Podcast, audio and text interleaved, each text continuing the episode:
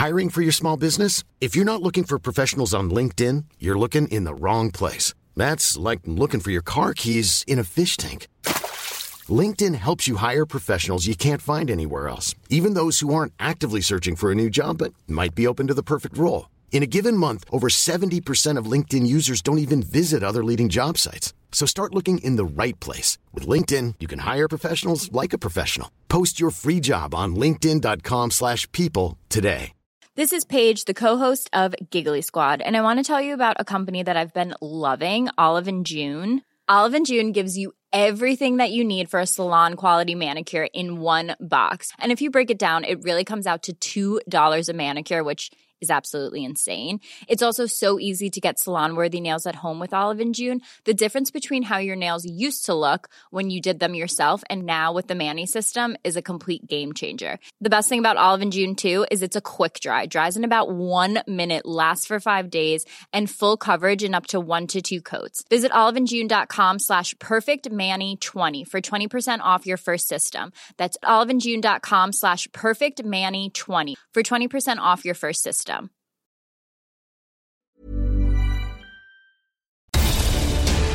Hey, welcome to Horse Hour. I'm Amy Stevenson, and today I'm talking to Pete from B&W Equine Vets, and we're talking about the difference between an equine dental technician or a vet who's then trained to be able to look after your horse's teeth. Now, everybody's got an opinion on which one's the best, so I'm really interested to talk to Pete to find out the difference between the two.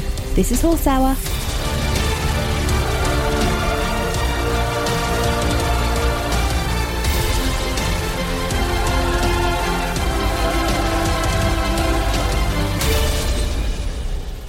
Welcome to Horse Hour. I'm your host, Amy Stevenson. Today, I'd like to introduce you to Pete Ravenhill. He's a director of B&W Equine Vets. Now, Pete, you used to specialise in stud work, and now you specialise in equine dentistry. Yeah, that's correct. I've sort of moved ends of the horse. Yeah. you didn't like the other end. No one likes the other end much. I've been a vet for 23 years, and the majority of that I've just done equine work. And I used to concentrate all my time on stud work, on stud farm work, mm. but I've always done dentistry. In the last 10 years, I've just got a bit obsessed with teeth. Really? And I've done lots of extra training and I've done uh, extra exams. And now I've managed to just devote my caseload entirely to dentistry, both routine dentistry and more advanced procedures. And uh, yeah, so I, I love it. So you touched on qualifications there, and this is yeah. something that completely baffles us. Can you iron it out for us? What qualifications should you have to be a proper equine dentist? Right. Well, we need to go back a stage here. Mm-hmm. First of all, it is very confusing, but basically, there is no actual term equine dentist, okay? Oh. Because if you think of a human dentist, yeah? Yes. Then a human dentist is someone who, comparable to a vet or a doctor, has gone to dental school, university, medical school, and studied every aspect of human dentistry. And that includes not just the anatomy of the physiology, but also anesthesia, pharmacology, surgery, medicine, pathology. So mm-hmm. they are equivalent qualification to a human doctor or vet, okay? Yes. Now, there is no such qualification, there is no such equivalent in the equine world. So basically, there are two categories of people who work on horses' mouths. There are vets, okay, mm-hmm. who basically, as a vet, you are licensed and allowed to do any work in a horse's mouth, both routine work and the more complicated advanced procedures and the surgical procedures. As a vet, you're allowed to administer drugs, you're allowed to do diagnostic tests, and you're allowed to administer pain relieving local anesthetic blocks and all the all the drugs you need afterwards. Yes. Now, the, the reason it gets confusing is then you've got equine dental technicians, mm-hmm. and equine dental technicians are what people call equine dentists. And equine dental technicians, there are various qualifications which people have got, and there are some fantastic equine dental technicians in this country. And there are a couple of different exams which are recognised in this country, which equine dental technicians can take. The confusing thing is basically there is no law to stop anybody from going and doing work in a horse's mouth. Okay, right. so you or my granny or my next door neighbour can say they are an equine dentist or mm-hmm. more officially an equine dental technician.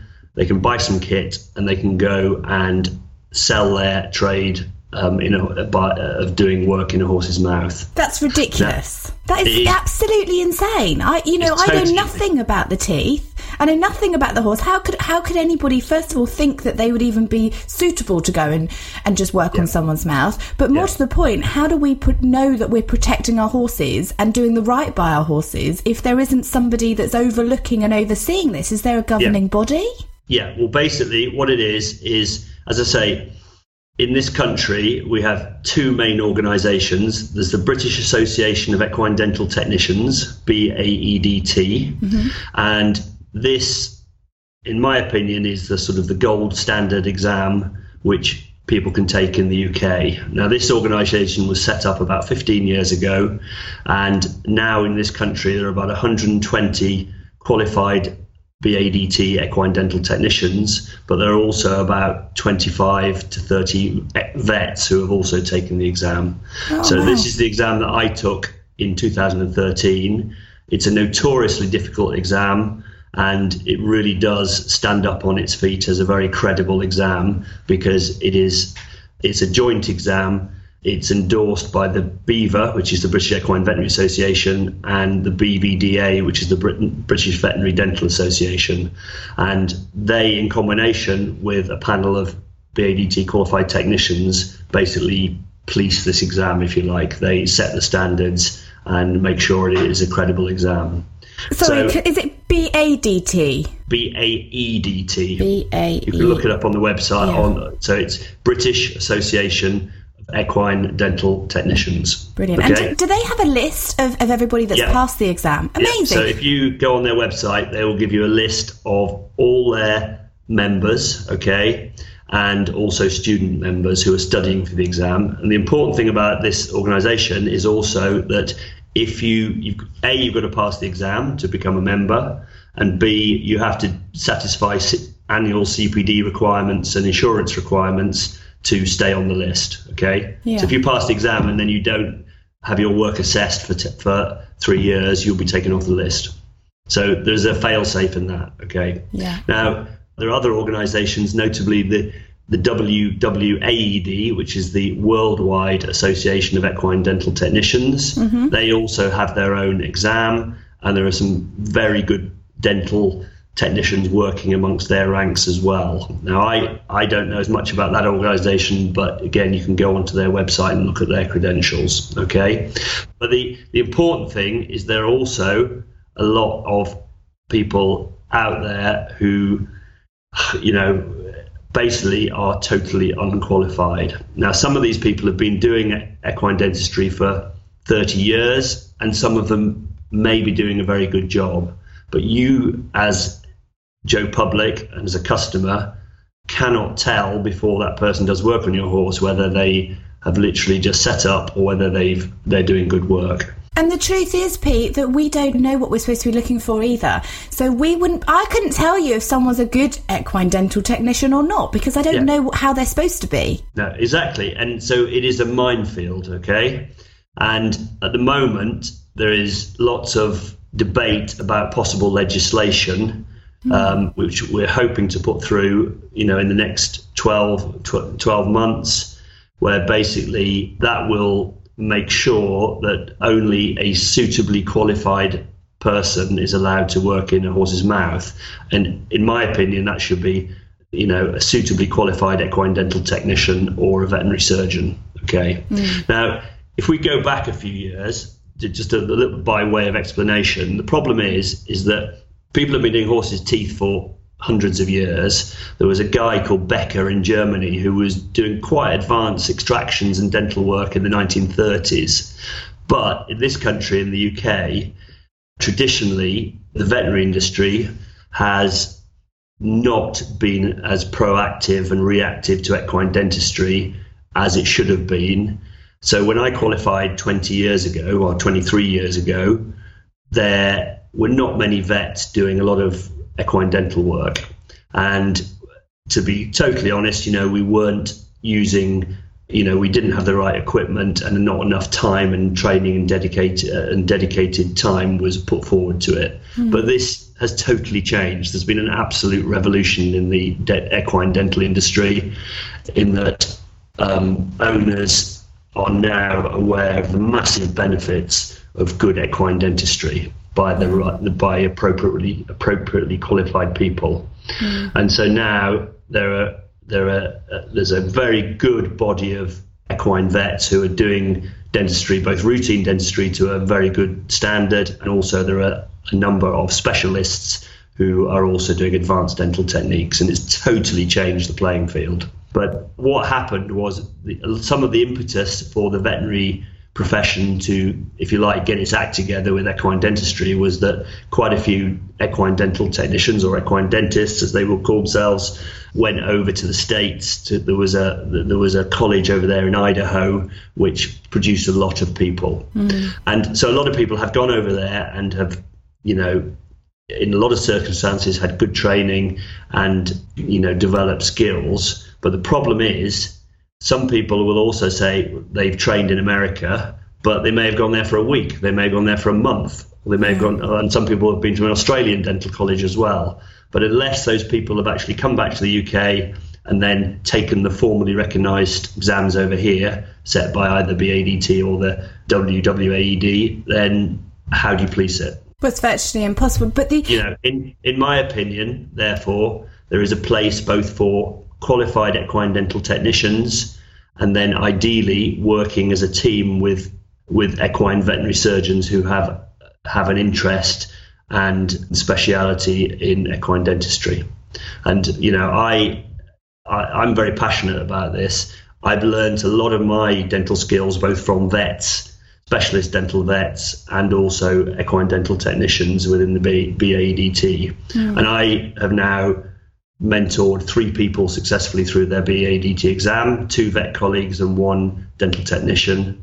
And one of those dental technicians who uh, did a degree at equine dentistry degree at Hartpury then came to train with me. She now works with me full time, and we work as a team together. Oh, so lovely. we go onto a yard, we set up two workstations. We assess the horses together. I sedate the horses if they need sedating. She does her work, I do mine. And then also, if there's any more invasive advanced procedures like extractions or periodontal disease treatments, then I am then on hand to administer nerve blocks, to make diagnoses, take x rays, do extractions, and administer drugs in my opinion, that's the ideal world. Absolutely. I can see it working really well together like that, you know. Yeah. What I yeah. how I can't see it working is when you're putting a horse through pain when you've got a dental technician that can't sedate, that can't give him antibiotics, that's taking wolf teeth out, teeth out with no sedation at all, without then giving it antibiotics afterwards. It's just generating more issues. Whilst working yeah. in conjunction with the vet and working in conjunction with you, you're kind of eliminating all angles. Yeah, well, I, you've you've hit the nail on the head, and I totally agree. And the thing is, there's been so much misinformation and ignorance about equine dentistry and equine teeth in the past. Mm. Um, you know, even now you get people saying, "Well, I didn't think horses had nerves in their teeth." Of I, course they do. We've got nerves. I had someone come up to me a few weeks ago and say, "Is it true that they're just blocks of calcium and with no nerves in?" And I'm saying, "No, that's rubbish." You know, um, horses' teeth are totally different anatomy and design to ours, mm. but if you, you know, they have they are living tissues. They have non-sensitive and sensitive tissues. I always equate it to a bit like a horse's hoof. In a horse's hoof, the farrier has to avoid has to trim the feet, but has to avoid the non-sensitive tissues. So it has to avoid the sensitive tissues. So yeah. basically, we all know we look at a horse's foot. The farrier works outside the white line to make sure that he doesn't stray into the sensitive tissues of the hoof. Mm-hmm. It's exactly the same in teeth. We have an anatomical landmarks on the teeth which guide us as to where we can rasp and where we can't, where we can remove dental tissues and where we can't. And it's it's as simple as that. So, you know, when you're working in a horse's mouth, you have to be totally mindful of the anatomy in there and what you can do and what you can't. And the only reason people don't haven't seen that in the past is because they've never got to look in the horse's mouth. Mm. The horse's foot, it's easy. You can see what your farrier is doing. In a horse's mouth, uh, the owner in the past can be blissfully unaware of what's going on. So, but that's why now, you know, with with good equipment and with uh, with good techniques now, every dental technician and vet should be visualizing the horse's mouth and showing the owners what's in there. So when I look at every horse I look at, most of them I sedate. We can talk about that later. Mm. I have the horse's head up on a headstand. I flush out the horse's mouth. I've got a bright LED headlight on my head. So, and you open up the horse's mouth with an appropriate gag on, with the speculum, the full mouth speculum, which is essential. And the owners look in the mouth and they go, oh my word, I never, I've never seen the horse's mouth before at the back. They people just don't mm. realise until they see, and that's what opens up their eyes and makes them realise what's going on in there. And as I say, there is a place for both vet and dental technicians working on horses' teeth, but it needs to be regulated in the right way. And I totally agree with you. What your argument was, you know, it is not acceptable in this day and age with the knowledge and equipment and skill we have now to um, in my opinion, to extract wolf teeth or any other teeth without either without some local anaesthetic. You wouldn't go to the dentist and want your teeth extracted without local anaesthesia. Why should a horse? The only way that I can look at it together is like if you've got a dentist, putting it in human terms, you've got a dentist and you've got a hygienist. And nowadays, a very good example. The hygienists do the they do some fillings and they can drill a couple of holes and fill them up, but they do that under the view or un- advisory of the dentist. And I think yeah. that should be very much the same between a dental technician and a vet because you've got the years of experience of learning the whole body, the skull, the muscles, everything that goes within the horse. You can spot that.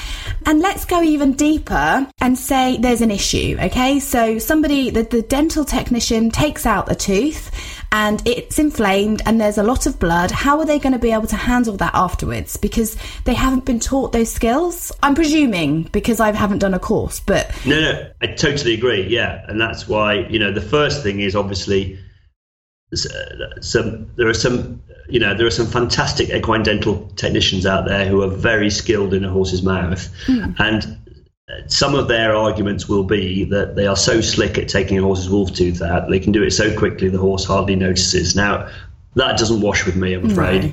Having tried to take horse's teeth out sedated, either with local anaesthetic or without, I know exactly the difference. Mm. And it's just, you know, that is an excuse. It is not a valid argument, in my opinion. Mm. And at the end of the day, yes. So for any teeth being taken out, I want that horse to have the appropriate local anaesthetic block so it can't feel a thing. And uh, yes, if there are any complications, then a vet has to be involved. Yeah.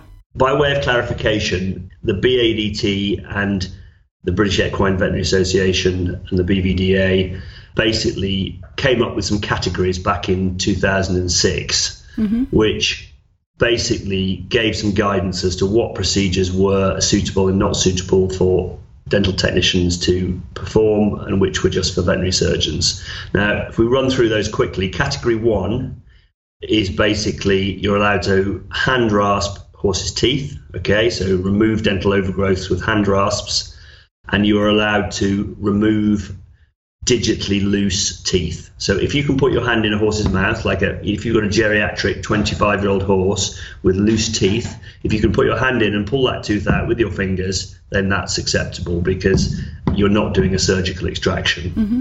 But then category two is the removal of normal erupted wolf teeth, but in that category, it says that it should be performed under veterinary supervision. Now, this is the grey area. Yeah. Now, also, removal of dental overgrowth with motorized kit with motorized dental kit is also a category 2 procedure. So there's a very grey area because obviously there are lots of very good dental technicians working out there who are doing a very good job with, of examining the mouth, either unsedated or sedated by a vet. They're remo- they're doing good work in the mouth with a motorized dent- with motorized dental equipment, And in some cases, then they are removing wolf teeth, normally erupted wolf teeth, either with no sedation and no nerve block, or with sedation from a vet, or in an ideal world, a vet who can sedate the horse and put nerve blocks in. Mm. But again, it becomes complicated and it becomes messy. Now, category three procedures is basically everything else. So, any surgical procedures covered by the Veterinary Surgeons Act. So, if you've got a wolf tooth which is not erupted and you have to make an incision over that tooth, that is category three. And any other incisor extractions, canine extractions, cheek teeth extractions, they are all category three procedures, as are diastema widening, we know where we treat where we have to widen gaps between teeth for periodontal disease, and there are new procedures now coming through like endodontics and restorations, which again should be in this category. So the trouble is there is there's grey areas, okay, mm. and that's what there is debate about at the moment. Um, can we just go back to category two, which yeah. is you can use a motorised rasp or a hand rasp? Yeah. Which would be your preferred use? Would it be a motorised or a hand? Well, in terms of what I've done in my career, I used hand rasps for 15 years, or nearly 15 years. I've used motorised equipment in conjunction with hand rasps for the last 10 years, or 10 to 12 years. And now I use pretty much 100% motorised dental equipment, and I just have some hand rasps which I use specific areas of the mouth just for finishing off and for certain things. So it doesn't affect the head then using because I know what I feel like if I have a drill in my mouth. I hate it, and and yeah. I can almost feel the vibrations through my brain, and I think, oh, I don't want my horse to go through that as well. Well, basically, the modern motorized dental equipment is very well designed. You've got basically diamond encrusted um, discs or burrs, and the modern equipment is very well designed so that it's as quiet as it can be, and also it is very efficient at removing dental tissue, which is good and bad. We'll go into that. But it opens up a, a, an amazing range of uh, procedures that you can perform in a horse's mouth, which frankly were impossible with hand rasps. The problem with hand rasps is it's very difficult to work focally on one tooth. If you want to take a tiny overgrowth off a tooth, it's very difficult to get to that with a hand rasp without having to remove tissue on the teeth around it. Mm. And in my experience, you're going to cause more collateral damage by damaging soft tissues by you know moving this rasp around the mouth. So the thing about motorized dental kit now, if you're using it appropriately mm-hmm. and it's the right kit, then in my opinion, it is not only perfectly safe, but it is also the advantages the advantages in dental treatments that it is produced, in my opinion, is absolutely it's a no brainer.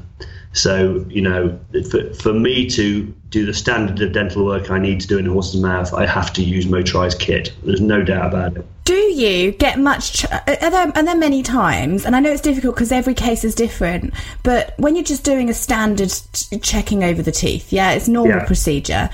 Yeah. But you, you do a little bit of you know taking off one side and measuring up yeah. the other side. How often do you see blood?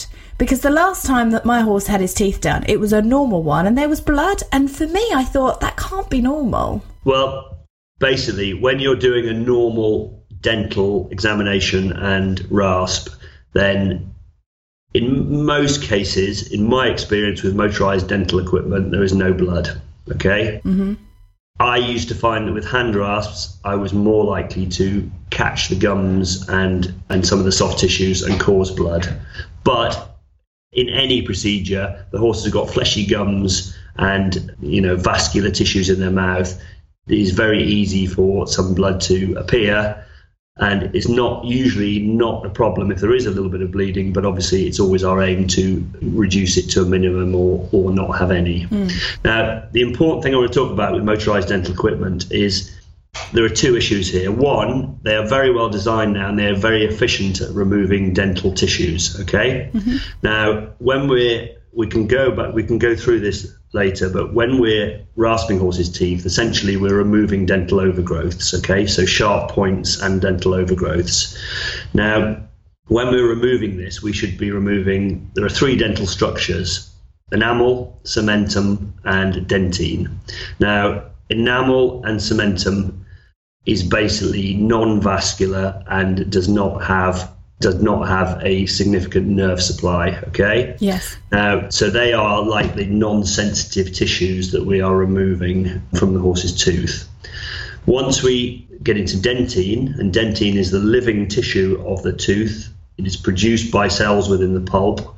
And we have to look at the horse's mouth. There are different types of dentine. There is the dark stained secondary dentine, which while it is very dark stained by the food, that is non sensitive. But if we start to get colour changes towards cream and pink, then we're heading towards the pulp and then we need to stop. Right. So we need to avoid exposure of vital structures within the teeth. Okay. Mm-hmm. So the thing about motorized dental equipment is because it's very efficient at mo- removing dental material, if you use it in the wrong place or for too long, you will expose sensitive and vital dental structures. Mm. But the problem is, you know, if you rasp enough with hand rasps, you will do exactly the same. Okay, so it is. It's just like if you compare using a axe for chopping wood or using a chainsaw. Yeah. Yes. They're yeah. both pretty deadly instruments in the wrong hands, aren't they? Mm, yes. Yeah. Yeah. And if you're using a chainsaw, you need to be properly trained and skillful with it, and you can do a nice job. And Uh, it's exactly the same with motorized dental equipment. With suitably qualified people, both equine dental technicians and veterinary surgeons, you can do a very good job. You can do what needs to be done in the horse's mouth, and you mm. can avoid any any damage to the teeth. Now, one caveat to that is that whenever you rasp horses' teeth, either with hand rasp or with motorized equipment, you generate heat. Okay, the instruments can get hot, and this is much more significant in motorized equipment. So, the type of equipment I use now has built-in water cooling, so that I can, you know, I can demonstrate it. You can't see this, but mm-hmm. when I'm rasping horses' teeth, I've got this very well guarded diamond encrusted disc and I can rub it up my arm and it doesn't harm my skin. Oh okay? wow! Yes. Right. Yeah. If I put it on my teeth, it would go. It would reduce my teeth to stumps. But if I rub it along my arm, it doesn't affect the tissue. So it, doesn't. It, it is very, you know, it, it used appropriately, it is very um, kind to their gums and fleshy structures. Okay. So clever. Yeah. But the water cooling stops it getting too hot and gets rid of any debris from the mouth. And that gives me the peace of mind that I'm doing everything I can to avoid any problem. Mm-hmm. But, uh, you know, in the past, you know, it's been an evolution process of motorized dental equipment. People were using not homemade, but sort of, you know, Dremels and kit which had been adapted from industrial use, which frankly weren't suitable.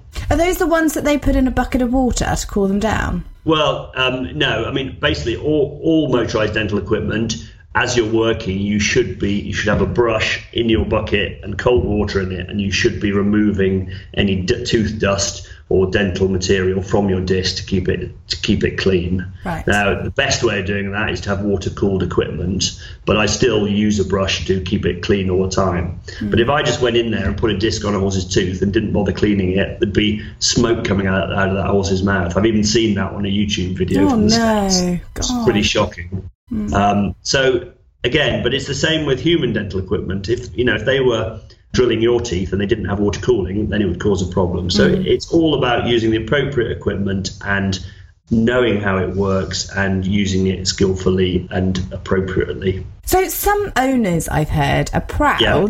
that they can have their teeth done, their horse's teeth done. Oh, mine doesn't need sedation. That's what they say. Yeah. Oh, my horse doesn't need sedation. And yeah. my initial thought is I wouldn't put my horse through that trauma of having a gag shoved in his mouth, his his his mouth held open with a metal plate, and he's going to be traumatized by that. So the sedation, if anything, is to relax him so that he doesn't really know what's going on. Yeah. But again, there's lots of levels to look at this.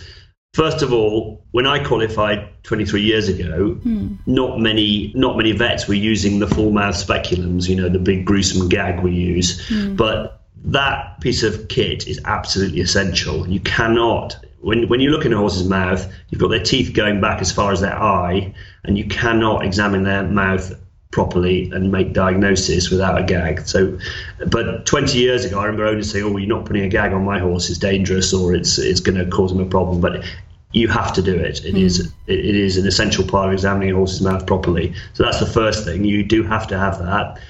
There are a lot of horses out there who will tolerate a gag examination and then rasping their teeth without sedation, and I'll sit there happily with their head in the air, and some of them tolerate it very well. You have other horses where you cannot even get a gag on without sedating them. It's just dangerous. And obviously, you know, I I know I work with a lot of equine dental technicians in the BADT who do an amazing job, you know, on unsedated horses. Now, the only problem from my point of view with that is if Mother's Day is around the corner. Find the perfect gift for the mom in your life with a stunning piece of jewelry from Blue Nile. From timeless pearls to dazzling gemstones, Blue Nile has something she'll adore. Need it fast? Most items can ship overnight. Plus, enjoy guaranteed free shipping and returns. Don't miss our special Mother's Day deals. Save big on the season's most beautiful trends. For a limited time, get up to 50% off by going to Bluenile.com. That's Bluenile.com. Hey, it's Danny Pellegrino from Everything Iconic. Ready to upgrade your style game without blowing your budget? Check out Quince. They've got all the good stuff shirts and polos, activewear, and fine leather goods, all at 50 to 80% less than other high end brands. And the best part? They're all about safe, ethical, and responsible manufacturing. Get that luxury vibe without the luxury price tag. Hit up quince.com slash upgrade for free shipping and 365 day returns on your next order. That's quince.com slash upgrade. Wow. Nice. Yeah. What you're hearing are the sounds of people everywhere putting on Bombas socks, underwear, and t-shirts made from absurdly soft materials that feel like plush clouds. Yeah, that plush. And the best part? For every item you purchase, Bombas donates another to someone facing homelessness. Bombas. Big comfort for everyone. Go to bombas.com slash ACAST and use code ACAST for 20% off your first purchase. That's bombas.com slash ACAST. Code ACAST. I now do teeth. You know, my whole caseload all week is teeth, okay? Mm-hmm. So as I'm a vet, nearly all my clients come to me because they want, they know that I will examine the horse. I will nine times out of ten sedate their horses, and it will be a stress-free, pleasurable experience. Yes. And what happens is I, I listen to the horse's heart beforehand to make sure it's healthy, I, and I always do that. I sedate the horse, and I know I've got the horse's history. I can I can judge whether that horse is appropriate to be sedated. If it's got a heart problem, has it got underlying medical history? And that is very important as well. You need mm. the background information, and I will generally sedate that horse, but not not so it's wobbling and falling over. You know, you can go in with a low dose of sedation, and that will allow me to just gently and without any fuss put a gag on that horse. And then I can put the horse's head onto a headstand. Mm-hmm. You've probably seen these chin rests headstands. Yes, yeah. Because as soon as you sedate a horse, its, its head goes onto the floor, and it's mm. very difficult to examine it. And they're heavy. They're really heavy. They're really heavy. So I put the horse's head on a headstand, and then I don't expect the owners to be holding the horse's head. If, if, if the owner is wrestling the horse's head and it's throwing it around, then in my opinion, that is wrong. You're going to get, someone's going to get hurt, either the horse or the handler or the person doing the work. So with me, with a little bit of sedation, I can put the horse's head on a stand, I can examine its mouth properly, I can flush it out, I can look exactly what I need to do, and I can do the work. And from my point of view, that means that the horse doesn't get stressed, the owner doesn't get stressed. The horse doesn't. Next time uh, uh, someone goes to do its teeth, think that the world's going to end. Mm-hmm. And from my point of view, nobody gets hurt, and also I don't spend half the examination trying to wrestle with the horse. Yeah. Which for me would, you know, reduce my length of career as a as a dental vet significantly because you have a lot you get a lot of you can get a lot of problems with your back and shoulders and neck if you're constantly fighting the horse. Mm. So that comes into it as well. But my issue with this is that a lot of people who say, "Oh, my horse has never been sedated, it never needs sedating," that's fine if that's the case, provided the person is person doing their teeth has managed to do a proper job, whether they be a vet or a dental technician. So to those people, I would say, "Yeah, that's fine, but let me examine your horse now." and have a feel, have a look, and let's see if it's been done properly. Mm-hmm. And a lot of those cases, they've done the teeth at the front okay, the front cheek teeth, the front premolars and molars, but they haven't managed to get to the one tricky ones at the back mm. because the horse doesn't tolerate it. So again, there is a spectrum. Yeah. Some horses won't need to be sedated. Some horses will. Because the argument that I have against when I hear that and I say, well, you know, my personal opinion is to Yeah. sedate my horse just because he's young and I Yeah. don't want him to have, I don't Have want him to bad have any traumatic experiences. Everything's about being calm and gentle and nice, you know? Yeah. The argument I get back is, well, you're putting your horse under extreme ri- risk for no reason because you're sedating him and there's high risks to sedating horses. That is incorrect. There is not high risks. Sedating horses, all these owners who say they don't want their horses sedated will quite happily have them sedated to be clipped or have their mane pulled or go to the farrier. It is no different, absolutely no different. And provided you've got a healthy horse, I could sedate your horse every day of the week for, you know, a few days and it, it's not going to have a medical effect on that horse. Obviously, we try and reduce any drugs and sedation we give to a horse to an absolute minimum, but they are safe drugs. Yeah. And handled properly, uh, the horse doesn't need to stumble. They don't, you know, it's all about skill of skill of operation. as a vet who spends all his time doing equine dentistry, for me, sedation has massive benefits and it totally outweighs any risks that, that sedation has. Okay. Now, um, obviously, there are, you know, the, the only possible, you know, the, the risks which you could face with excessive sedation would be if the horse had, say, its, you know, its intestines and digestive system slowed down as a result of the drugs, and it it got colic afterwards, or um, you also when you sedate them, you you can't give them hard food or long fibre for about an hour afterwards to pre- to prevent them from choking. But you know, as I say, to me, provided you manage them properly around that period, then I don't I don't worry about sedating them at all. Okay. And same for old horses as well. People get very worried about sedating older horses, but I've never had a problem with old horses and sedation. As I say, the problems come um, with sedation when, you know, for long, you know, we have some complicated extraction procedures. For instance, I had a horse last week that I had to sedate it for five hours one day and four hours the next day to get some very, very complicated teeth out. And that horse is absolutely fine, but sometimes you have to then give them some, you know, oral fluids to make sure that they are rehydrated and everything is okay. So, to, to put it in perspective, the type of dose I'm using to just do a normal dental examination rasp is very small, and the horse will will will have worn off within 30 to 45 minutes. So, Right. yeah, it's a no-brainer for me um, Yeah. because of the you know the benefits to the horse of having a stress-free, pain-free, um, you know, discomfort-free experience that is, is not going to dread. Um, and the important thing for me is that you have to make, you know, I'm a total perfectionist. I like to make sure I've done a perfect job in every mouth, and sedation and nerve blocks allow me to do that.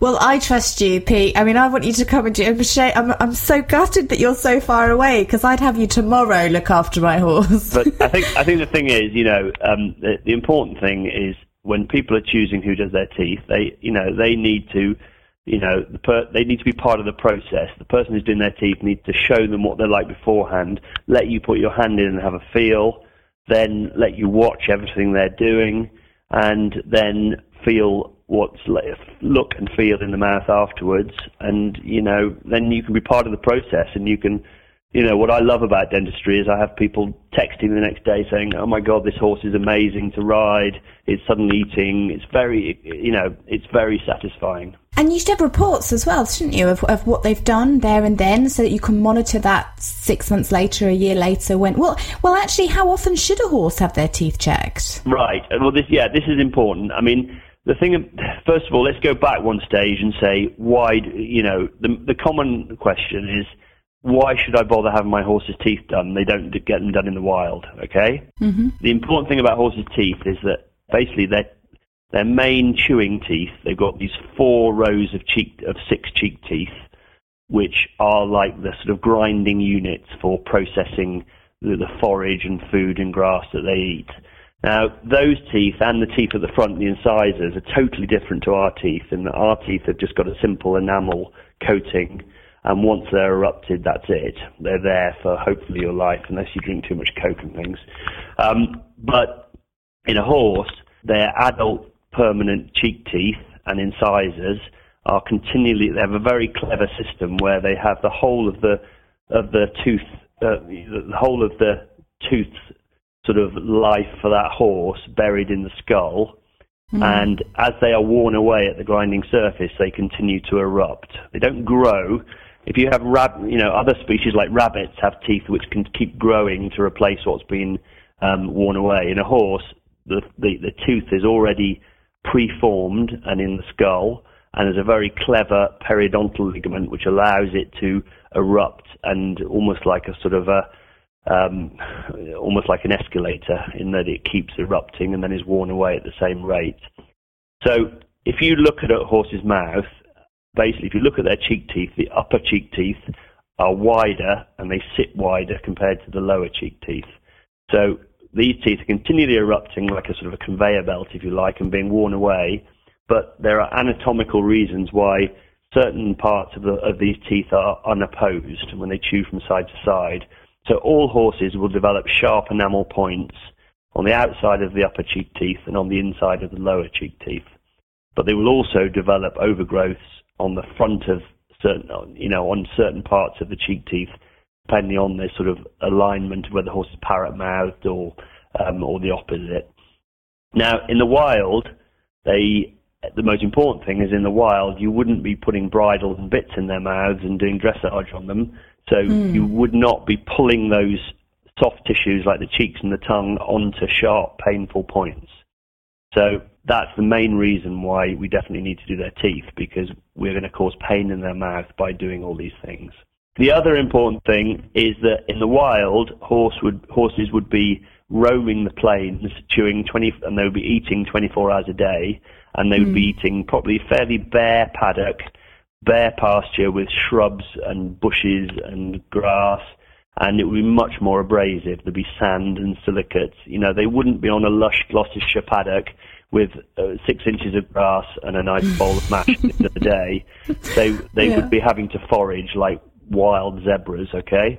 Mm-hmm. Now, as a result of that, they will they will wear down their teeth quite a bit naturally, so they wouldn't get such sharp overgrowths. But the other thing is obviously in the wild, horses would, if they had a problem with their teeth, these teeth are continually erupting. So most of the problems with horses' teeth are a sort of a vicious circle scenario. If the tooth's in the wrong place or there's a diseased tooth, then all the teeth around it will keep on doing their thing and, and causing a problem. Um, mm-hmm. so there's no stop button to that escalator, if you like. So in the wild, if a, if a horse had bad teeth or had overgrowths or problems and couldn't eat, unfortunately, that horse would die through natural selection. Mm. So that's why, you know, because of the fact that we are using our horses both as, you know, pleasure animals and, and athletes and putting bits and bridles in their mouths, we are changing the, the playing field, if you like. But also by changing their environment, putting them in a stable for many hours a day, giving them short feeds, you know, feeding them a couple of times a day, not always having ad lib forage. We're changing totally the way that they wear their teeth. And the other really important thing is that now we're we're often giving them foods with lots of sugar in, and mm. so that combination of we may give them haylage, which may be acidic, we may give them food that contains molasses and sugar, and that combination of acid and sugar and bac- normal bacteria in their mouths can play havoc with their gums, and we get really bad gum problems and periodontal disease in horses. And we always did. You know, the carriage horses in the 1900s, apparently, periodontal disease was always called the scourge of the horse because, you know, I hate to think what those horses' teeth were like in those days. Yeah. So the important thing is that, you know, we're not dealing with wild horses on a normal diet and normal management. So and the other really, really crucial thing which um, listeners need to realise is that horses, being a prey, um, they're a prey species, you know, a predator prey species. Yes. So they are, de- you know, the wild horse or zebra out on the African plain is designed not to show the lion that he's got toothache, because that lion will then pick him off, and and and, and he will be the first one to go. So horses are very good at masking dental pain. So if we rely on waiting for a horse to show us that he's got a dental problem, then it may well be very advanced. So just like us, you know, we don't want to wait till we've got an agonizing toothache. We go for tooth checkups every year. Yeah, well, prevention, isn't it? It's better it's than prevention, cure. and that's what Yeah. we're realizing now. So, in terms of when you should have your horse's teeth looked at, now, if you have a feel in a foal's mouth, or a yearling's mouth, or a two-year-old's mouth, or a three-year-old's mouth, they will have incredibly sharp teeth. And young horses, the teeth erupt very quickly compared to older horses. So, if they erupt quickly, they produce enamel sharp overgrowth quickly. So, really, for me, it depends on when you're going to start breaking that horse in or putting a bit in its mouth.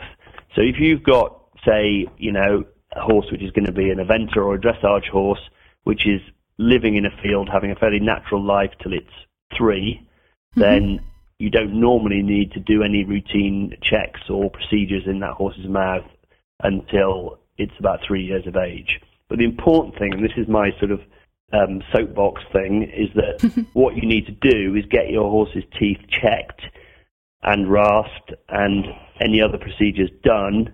You know, a couple of months before you're going to going to try and put a bit in that horse's mouth or send it away for backing, because obviously, when as a three-year-old, that horse is going to have lots going on in its mouth at that time. You can have sharp points, baby teeth, the caps, the premolar caps and the incisor caps being shed at that point, wolf teeth, and all these things need to be sorted before you start putting um, a bit in a horse's mouth. Because what happens is, you know, you start trying to break them, and you go, "Oh, this horse hates having a bit in its mouth. It's going over backwards because it's got sharp points in its mouth." So we need to do that before um, that be- before that process. Ultimately, then, Pete, the whole thing is about making the horse feel more comfortable. Yeah. Well, it's it's more than that. You are making the horse feel more comfortable so that it can have, you know, bridles and bits and cheek pieces and flashes and things like that. But also, you are just keep maintaining the equilibrium of the mouth so that those horses can keep on chewing normally. Because what happens, as I say, it's a vicious circle. If you get such sharp points that the horse then gets painful or it gets overgrowths which are stopping it chewing normally, then it chews in a different way and um, the whole environment in the mouth changes. So, would you say once every six months? So what the, the, basically, if you've got a horse that's been broken in, say when it's three, then I would get its teeth checked, examined, and whatever needs to be done. You know, a month, a good month or two before you do anything with that horse, and basically, most horses an annual check will be sufficient, but in that sort of early period, um, young horses, I I like to check them every six months because they're just like kids. They've got they've got lots going on in their mouth. They can have overcrowding. They can have baby teeth coming, you know, caps coming off, and they get sharp very quickly. So in an ideal world, uh, you would do look at your horse's teeth when they're three and do them every six months, possibly until they're about six or seven or eight, and then annually after that. But it just you have you have to play it by ear as to what is in that horse's mouth. Similarly, in old in older geriatric horses, some of them their teeth are then erupting so slowly that they hardly need any rasping, but others will have problems such as loose teeth and periodontal disease and missing teeth, which mean that they need to be checked every six months. And obviously, the the other thing Yeah. is different breeds. If you know, I deal with a lot of thoroughbreds. Every year, I get some foals, weaned foals over the winter that suddenly stop eating and and get and have you know sort of ulcers and discharge in their mouth. So I've even had to rasp foals' teeth occasionally. Hmm. But generally, you know, thoroughbreds are going to the sales as yearlings, and then they're going to tra- training yards as you know 18-month-old horses. So again, their teeth need to be rasped and examined, and if necessary, wolf teeth taken out before that time. So again, I I, I do I look at a lot of yearlings' teeth. Pete, for the love of the fact that you you sound so passionate and you clearly love the horses, this is this is going to take us into a whole level, another level, which we'll talk about another time. But just quickly, does it not break your heart having to do those babies' teeth, knowing where they're going? No, because I I take satisfaction that when they get into training, they're going to have comfortable mouths. They'll be able to eat properly, and they're not. You know, I it would break my heart to see them in training with really sharp enamel points and Mm. spikes sticking into the side of their uh, side of their their mouth. So you know, this is a whole new debate. You know, I Yeah. I see a lot of thoroughbreds that you know, frankly, are much better looked after than I am. You know. Oh, that's interesting. Um, Brett, I know I've, I've taken up so much of your time, and I could literally talk to you for hours. You're fascinating. I just really quickly, could you explain the insurance side of equine dental technicians and veterinary? What would you be called? You're a vet, so a vet, uh, equine specialist. basically, I can't call myself an, an equine dental specialist because there are specific European college and American dental college exams which a handful of people in this country have got. Um, Okay. People like But a Chris- veterinary but- dent- a- but yeah. but yes, I am a vet, and I, uh, you know, my caseload is is equine dentistry, and I've taken extra exams to show that, and have a caseload to show that. So I, you know, I've got a specific clinical interest in equine dentistry. Um, Okay. But I'll, I'll get shot down in flames for calling myself an equine dental specialist. I Because, won't say that, Um, okay. Um, uh, you you have to um, tick very specific boxes for that to put that after your name. But the, basically, there is a spectrum of of equine vets who go from just ones who are competent at doing routine dentistry to people like myself who have a great interest in it and see a lot of very um, of more advanced cases to people at the very top of the pyramid who are genuine equine dental specialists who are at the, totally at the, uh, at the top of their field. Okay, so we've talked about the differences between having a vet who's qualified to look after the teeth and an equine dental technician. Yep. But we've talked about the qualifications, we've talked about the differences. What about insurance? I mean, are there certain things that you need to get, like qualifications, to get insured? Um, because we then can then go and ask whoever's doing our teeth, you know, are you Yeah. insured? And and what happens if it goes wrong? Exactly. I mean, that is the thing. I mean, as a vet, we have liability insurance, indemnity assurance, usually with the Veterinary Defence Society, which means that if I'm doing a procedure on your horse's teeth and something goes wrong, whether it be my fault or not, then there is some comeback on it. I'm insured. A, I am, you know, I'm, I am legally qualified to be doing what I'm doing, and but I am also, you know, insured if if something goes wrong, and things can go wrong. You know, it's not a perfect world, um, but so that's the case with equine dental technicians. To be, it, I only know for the BADT, which is the organisation I'm a member of, and very proud to be a member of.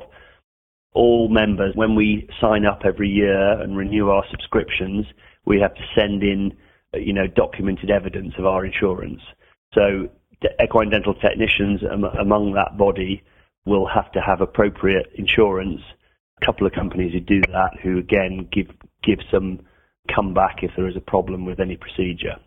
Now, the only caveat to that is obviously if an equine dental technician is straying into territory that they shouldn't be in, i.e., if they hmm. were trying to sedate a horse illegally or administer sedatives which they've they've got, or remove, you know, sort of cheek teeth or blind wolf teeth, then they would be doing that illegally, and there would be absolutely no comeback whatsoever for you as an owner.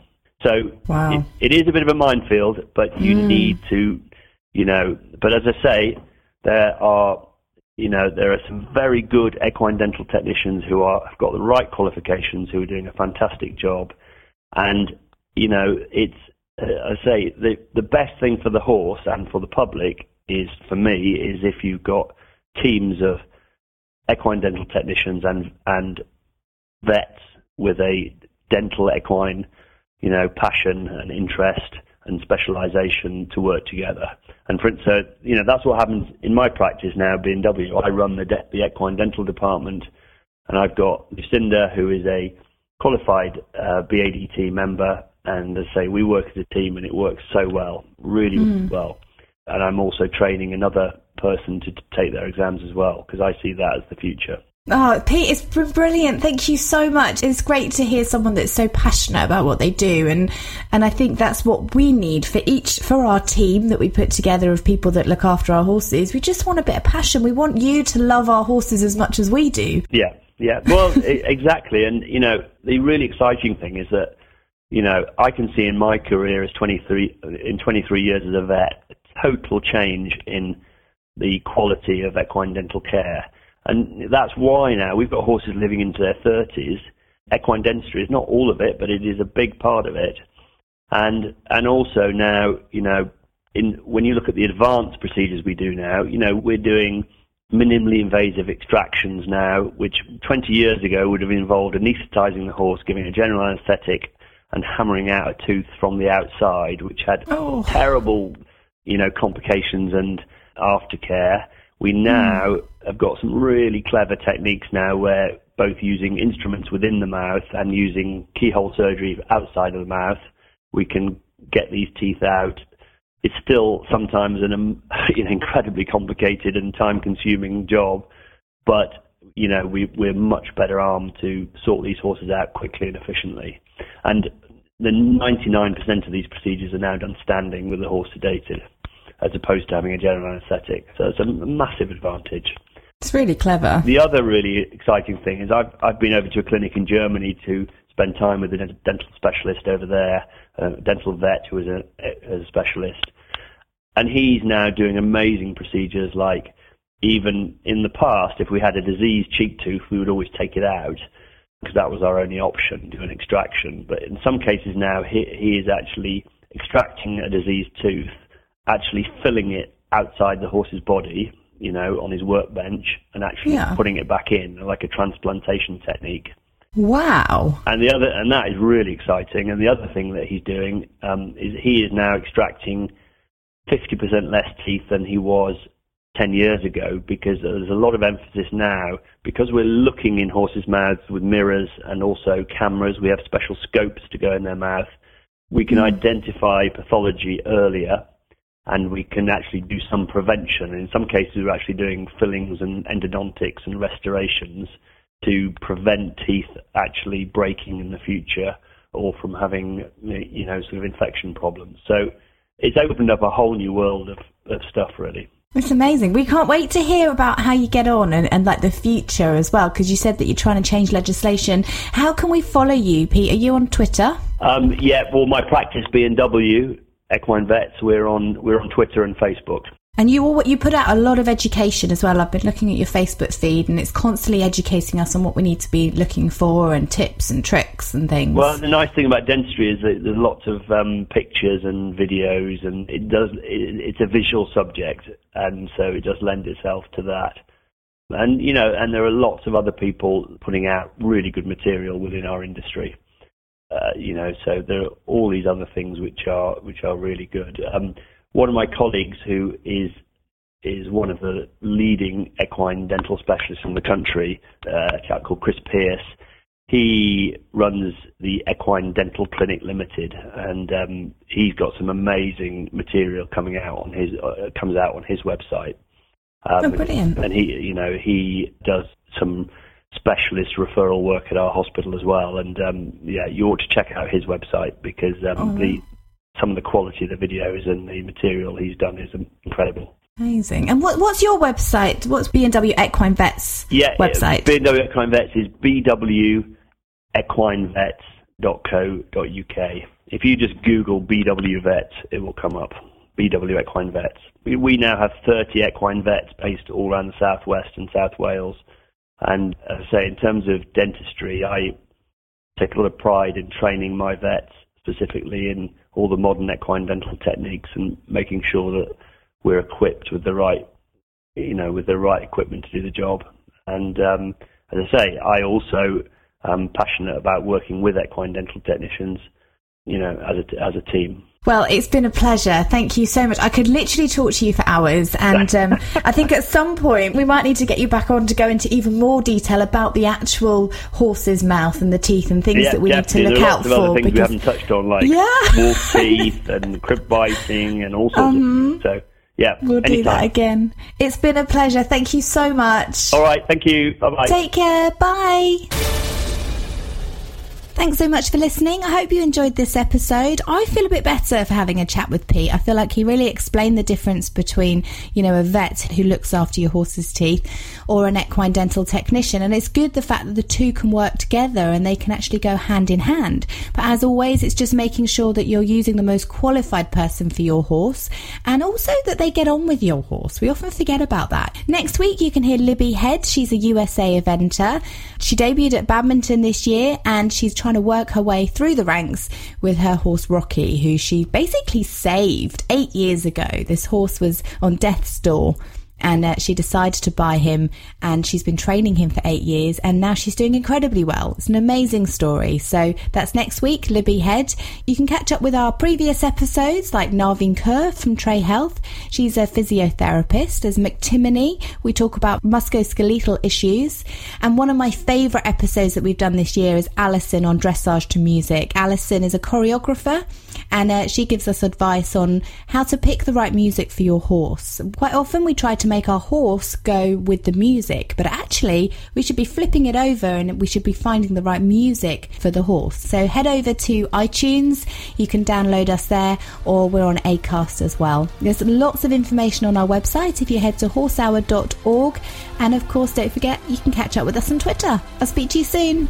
You've been listening to Horse Hour. Join the community on Twitter, Mondays, 8 pm UK time, 3 pm Eastern by using the hashtag Horse Hour. Follow Amy at Amy Stevenson1 and subscribe to us on Acast, iTunes, Stitcher, and Player FM.